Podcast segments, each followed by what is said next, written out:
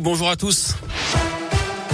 On commence par vos conditions de circulation dans la région. Toujours ces ralentissements sur la 47 à hauteur de Rive de Gier entre Lyon et Saint-Etienne dans la Loire à cause de travaux. Trafic ralenti sur les deux sens sur deux, dans les deux sens sur deux kilomètres. À la une, avant de parler de la mobilisation sociale aujourd'hui, les obsèques de Gaspard Huliel en ce moment à Paris. L'acteur mort à 37 ans après une collision sur les pistes de ski en Savoie mardi dernier. Cérémonie en l'église Saint-Eustache.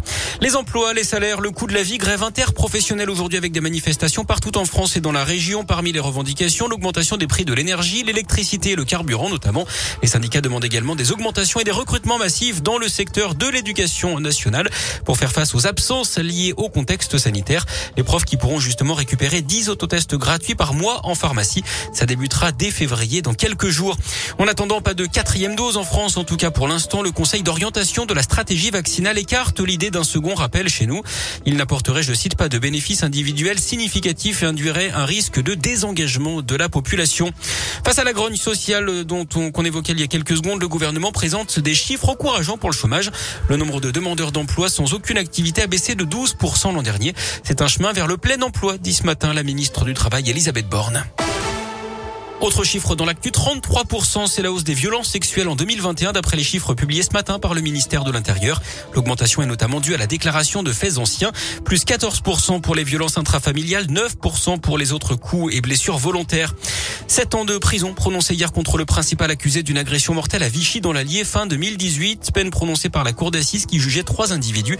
Des hommes suspectés de s'en être violemment pris un étudiant de 26 ans pour un motif futile alors que la victime venait de traverser la rue juste devant le véhicule des un jeune homme d'une vingtaine d'années était accusé d'avoir porté le coup principal.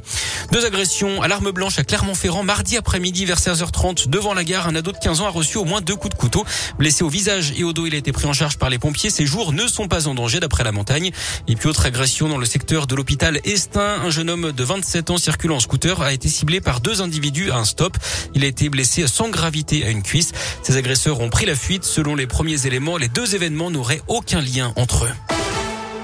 Du sport du tennis avec l'Open d'Australie, les demi-finales dames. Ce matin, l'Australienne Ashley Barty affronte l'Américaine Madison Keys. L'autre demi opposera l'Américaine Collins à la Polonaise Sviatek. En basket, on joue en Euroleague ce soir. Déplacement périllé de Lasvel à Barcelone, deuxième.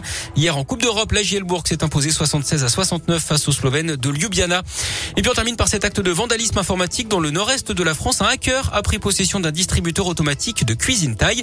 Pendant deux semaines, il a fait faire n'importe quoi à l'automate. Il a délivré des plats gratuits, mis des vidéos coquines sur l'écran tactile à la place des menus, baisser la température à moins 20 degrés pour congeler les plats. 2400 euros de préjudice au total. Une plainte a été déposée, une enquête ouverte. Le pirate n'a pas été interpellé, mais qu'il se méfie. On sait que les fans de cuisine taille, il ne faut pas les prendre pour des nouilles.